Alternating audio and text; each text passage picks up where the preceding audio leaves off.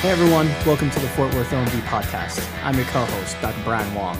And I'm your co host, Dr. Matthew Earl, and we're very excited to be here today. Hello, everybody. I am very excited to welcome Blair to our podcast, our very first guest. Welcome, Blair. Why don't you tell everybody a little bit about yourself? Thanks, Dr. Earl. I'm excited to be here. This is my first time recording a podcast, so that's exciting. Um, I am a clinical quality coordinator for the Office of the Medical Director. I've been a paramedic for almost nine years now. I've spent five of those years um, here at MedStar, and yeah. Well, really excited to have you here today. We're going to be talking about the airway checklist, and I understand you were a, a big part of designing that and doing a lot of the, the heavy lifting behind that project. So, really excited to, to talk to you about that today and get the, the good word out to all of the medics about how much of a great tool that you've created for them to use in the field. Thanks. It was definitely a team effort, but um, I am excited to have this tool out in the field for people to use. Fantastic. So let's talk a little bit about why we decided that we needed a checklist. Yeah, sure. So, um, research and experience has shown that uh, we are in high stress environments all the time, uh, and our brains typically aren't able to function uh, and remember things, recall things, uh, complex tasks in those situations. And uh, checklists are not only used in the medical field, they're used in several different professions such as aviation, construction, uh, sometimes even in hobbies. Things like uh, mountaineering um, or climbing, bungee jumping, parachuting. I don't know if you've ever been skydiving, Dr. I have, Earl. Actually, Uh, I have, and I'm glad that they have a whole checklist of things that they go through before we get up in the plane and jump out of it. And so the biggest reason we have these checklists is just that when you're you're found in that situation where you're stressed, it's just something to streamline uh, communication and to make sure that all the tasks that need to be done are being completed. absolutely. And it's so important when you have that mind goes blank moment, right? It in- In, happens. your resuscitation, you get stumped on a call, last call of the shift, and you're just dog tired, and you just have that mind go blank moment. That's why you want to have a checklist there when you're tired, when you're beat, and you have to do something that's high stakes and complicated. It's nice to have that reference there. And the reason I, I think that a checklist is helpful is that you do the same thing every time. So even when it becomes second nature, you have a reference to make sure that today's not the day you forget part two. Yeah, and that's a really good point because we're not always working with the same people, too. So, a lot of times you might be working with a different partner, and then you arrive on scene with a fire crew that you maybe have never worked with. You have different credentialing, you have um, your advanced, you have your assists, you have your basics. And so, if everyone's on the same page of what needs to get done uh, by utilizing this checklist, then it kind of makes those things run a little more smoothly. Absolutely. And I think it's just getting that reliability across every provider that this is the way we do it every time. We do it the safest way every time, no matter how tired we are, no matter if we're in somebody's living room or in the middle of a busy intersection that just had a terrible MVC. We have the same tools and we operate the same way each time. Exactly. Consistently performing high quality patient care. I 100% agree. I, I think that checklists are important and airways are very much amenable to the benefits of a checklist. So let's let's talk through a basic scenario just to to kind of examine the ability of a checklist to help. So what I'm going to do, I'm going to, I'm going to talk to you about a clinical scenario, and then we're going to stop and kind of talk about the things that were missed, even though they're not massive things. They will affect patient care. Perfect. So Let's do it. you're on a call, you're called to a patient in respiratory distress, and you find a patient in a small back room of a house because no one ever lives anywhere else other than the tiny back room that you can't get to that's full of junk. It does seem that way, yes. Fire is already on scene. You have an all basic credentialed crew. They're already BVMing the patient. Family's distraught and keeps bursting into the room no matter how much redirection you do. You quickly assess the patient. You decide that she's apneic, she's not breathing without fire's assistance, and she's going to need to be intubated or have a king tube placed. You do a quick vitals assessment. Vitals already meet goals, so you're ready to proceed. Perfect.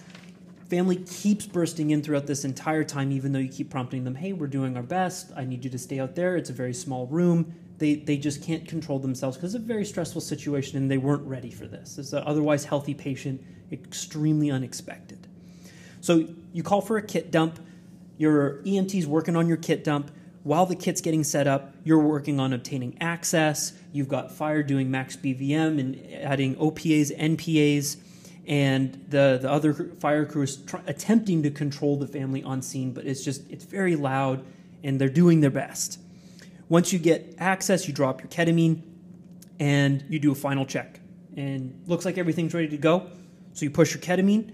How long do we pre-oxygenate for? We don't know, right?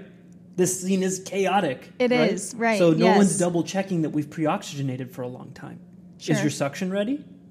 We don't know. Do you have I, your bougie out? I'm not sure I eh, confirmed maybe, that. Yeah, I did ask my EMT to do a kit dump. Yeah, and you know, depending on the day you guys have had, maybe it's out, maybe there wasn't one in the kit, maybe it's still in the kit and it's accessible, but you're not 100% certain, right? And that's going to vary by your performance too. In the ED, when I'm doing airways, I run a checklist because when I was a resident and I didn't do that, there were times where I reached for the suction and it wasn't where I keep the suction because I didn't set it up because I'm tired, I'm stressed, and that's what happens on scene.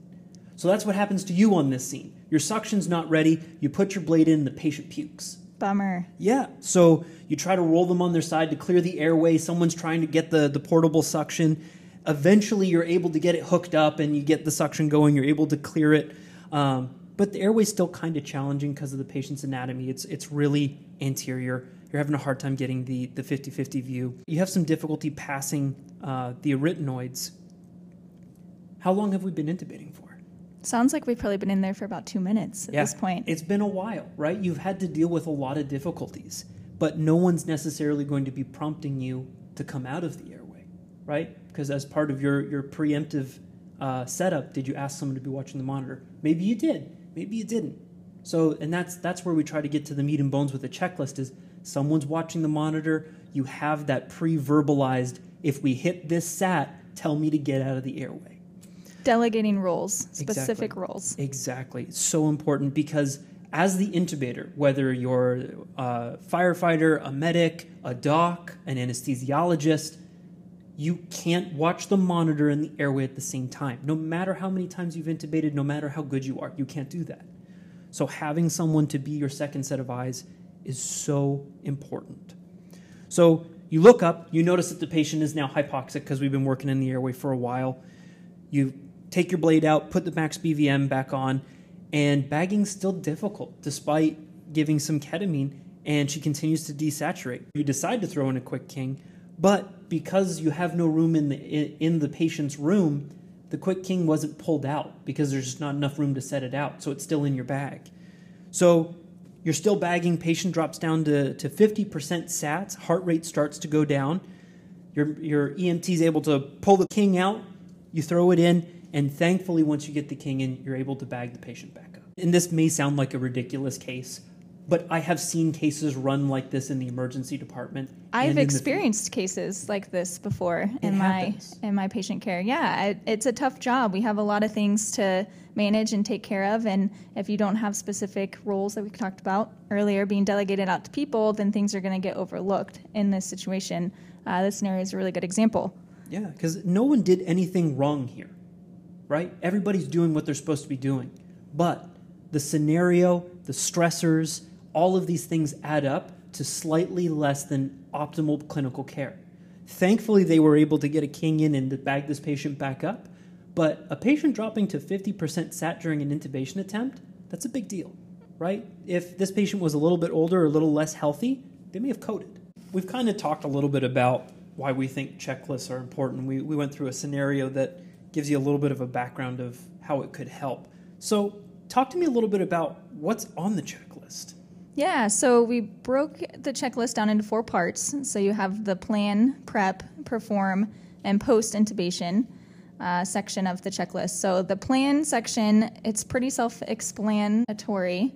Um, so it's basically just uh, expressing to everyone on scene, communicating to everyone on scene that um, you're going to intubate this patient. If you can't reach your goals for intubation, you're going to do a king. If king doesn't work, you're going to do BVM. If BVM doesn't work, and you're in a can oxygenate, can ventilate situation, then you're going to crike the patient. So it's just making sure that everyone's on the same page of what you're going to be doing. It sounds so simple, that planning part, but it's so important It is. And I make a point of doing that anytime I intubate in the emergency department because I my RT can't read my mind, right? The people who are helping me with this intubation, who are watching the monitor, who are pushing the drugs, who are in the room there to help, they don't know what my plan is until we talk about it. exactly. So to just simply verbalize, hey guys, we're going to try to hit the, our goals with vitals. If we can't get that, we're just going to do a quick king. If we hit vitals, I'm going to go in. We're going to do VL with a bougie. If I can't get a view, I want you, you designated person, I want you to be watching the monitor. If we get hypoxic, if we hit 92%, tell me. We're going to come back out right back to max BVM. right. Everybody knows what their job is. Yeah, I wish that people could read our brains sometimes, right? But that's not real life, and Sometimes we have I'm glad to. they can't. Yeah, no, I, I agree. this is true. Sometimes it would be nice, um, which is why it's just so important to communicate that the game plan to everyone on scene. Yeah. All right, so after the plan portion of the checklist, you go into the prep section, and the prep section has your max BVM techniques. It has your kit dump, it has your uh, sedatives, and then making sure that all of your monitoring is applied. This is like the nuts and bolts part of the checklist, right? This Yeah. is the technical little details that I forgot to put NPAs in. Uh, oh, the end tidal's not attached. It's the these are the little gimmies that get people when you're busy and you're overtasked. Yeah, definitely. And these are things that you're not doing just because OMD taught you to do these things or you feel like they're required uh, by OMD. These are all things that have been taught to you because it's what's in the patient's best interest. It's how you're going to ventilate your patient the most effectively. It's how you're going to reach your goal uh, so that you can proceed forward into that intubation. Yeah, exactly. This this checklist is to make sure that we are doing the things that research has shown to be the best way to intubate patients.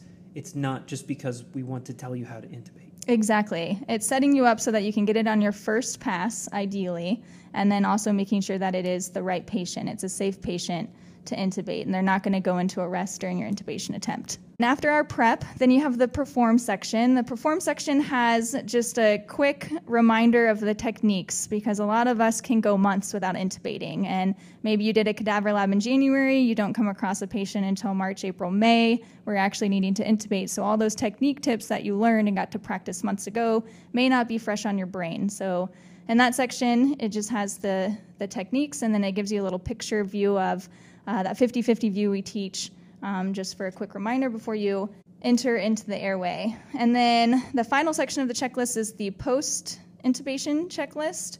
Uh, and this is uh, so that you can confirm your placement, which you confirm with end tidal. And then you're also going to confirm that your tube is not too deep, so you haven't right main stemmed it. So you're going to make sure that you have clear bilateral breath sounds.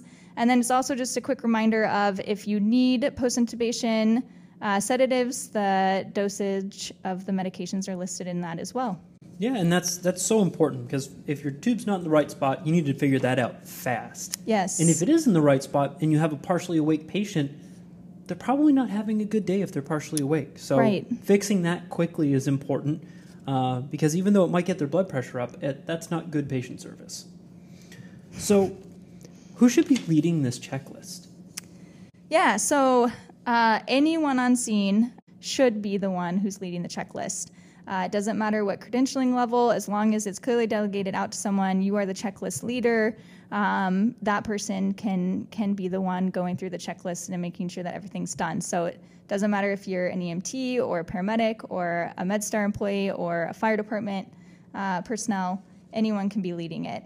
Absolutely. And the list lead probably shouldn't be changing on the same call. If you're the intubating list lead for that call, that's your job. Right. It's not switching to five or six different people because then it just it becomes really confusing. Um, I think in, in a situation where where personnel are really strapped, if you only have the one person who's going to be doing the intubating available, you can run the checklist, but understand that it's better if in, in this case, if you have one paramedic on scene and five basics, it's probably better for a basic to be running the checklist while the advanced or the paramedic is getting access and doing the other things that they're credentialed to do uh, that the other providers on scene aren't able to do. Right, exactly. Okay, so let's talk a little bit about the, the actual nuts and bolts of how do we run this checklist. So we talked about who might be leading it, but how do we actually get through the checklist?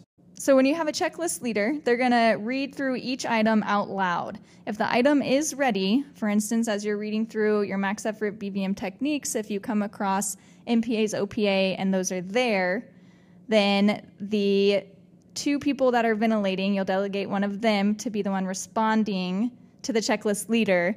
They will say, check. If it's not in place, they will clearly inform you the adjuncts are not in place. And you don't have to wait until the adjuncts are in place. You can keep moving through the checklist and make sure that someone is working on getting the adjuncts placed. Yeah, exactly. So this is a call and response type checklist where the guy who's leading it or the gal who's leading it is, you know, large and in charge, being really loud. Do we have max BVM in place? Do we have an OPA in place? And the people who are responsible for ventilating the patient need to use very specific language. Say, yes, OPA check or OPA in place. Uh, be really careful with vague language like, mm hmm, yep, yep, because that you, you might just say that when you hear noises and you're just saying, yeah, yeah, sure, whatever. You need to use really specific language. And like you said, when something's not ready, you don't have to get hung up on that one thing. You can keep working in the section, but don't move to the next section. So, as an example, if you're in the prep section and you realize that you're missing the end tidal detector, you can't move to the perform section but you can verify that other things are out and ready, like the king tube and the PEEP valve is ready, but you can't move to the next section until everything in prep is ready to go. Right, exactly. You have to have very clear uh, communication. We call it closed loop communication. Uh, I'd like to maybe just do a quick example. Is that okay? Let's do it. Yeah. All right. So let's say if I'm the checklist leader on scene, uh, we've already gone through the plan section. We're now into the prep section. You're at the head of the patient. You're one of the two providers, hopefully on scene, that are available uh, to have hands on at the head ventilating the patient. So I'm going to start going through the list. Do we have ear to sternal notch? Ear to notch, check. Two hand grip with jaw thrust. Check. Do we have a high flow nasal cannula? Check. Do we have end tidal with every breath? Ooh, uh, I don't have the end tidal in place. No end tidal. Second provider, can you grab end tidal? All right, moving on in the checklist. Do we have two NPAs? Check. Do we have an OPA? Check. Is our head of bed at 30 degrees? Uh, it is now. Is our PEEP set at 5? It's at 10. Okay. Do we need ketamine for this patient? Are they easy to bag? Easy to bag. All right. Moving on to the kit dump. And so that's kind of an example of how the checklist should run when we're on scene. Exactly. And then at some point, when that second provider is able to bring over the end tidal, the list lead either is keeping it in their head or they're marking it on the actual checklist that I still need to verify the end tidal's in place before we move forward and it just makes sure that everything is done and it's it's all closed up. So that's fantastic.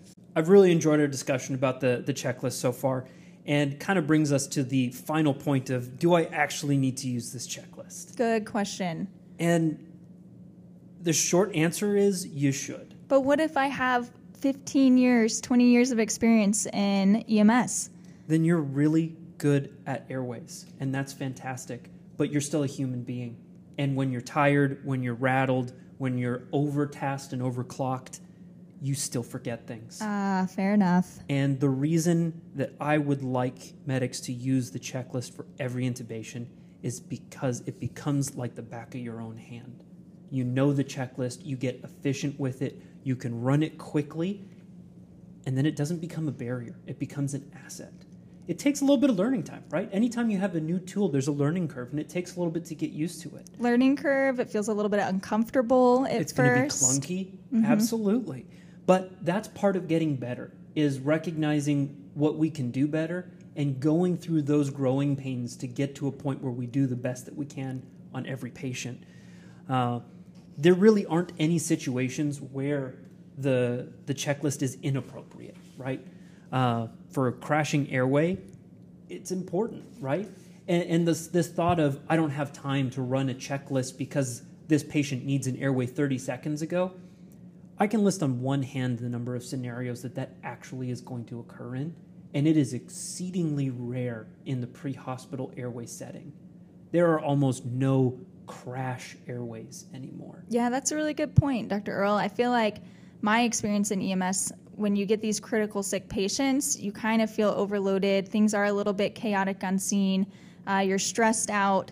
And you feel like you have to move really, really quickly. But this checklist is a tool that you can use to just kind of slow everything down, make sure that you're doing everything the right way, and you don't need to feel like you have to get that airway in the next 10 seconds or your patient's going to die on you. Exactly. Doing an efficient and controlled intubation is much better for your patient than doing a rapid and haphazard intubation. Right.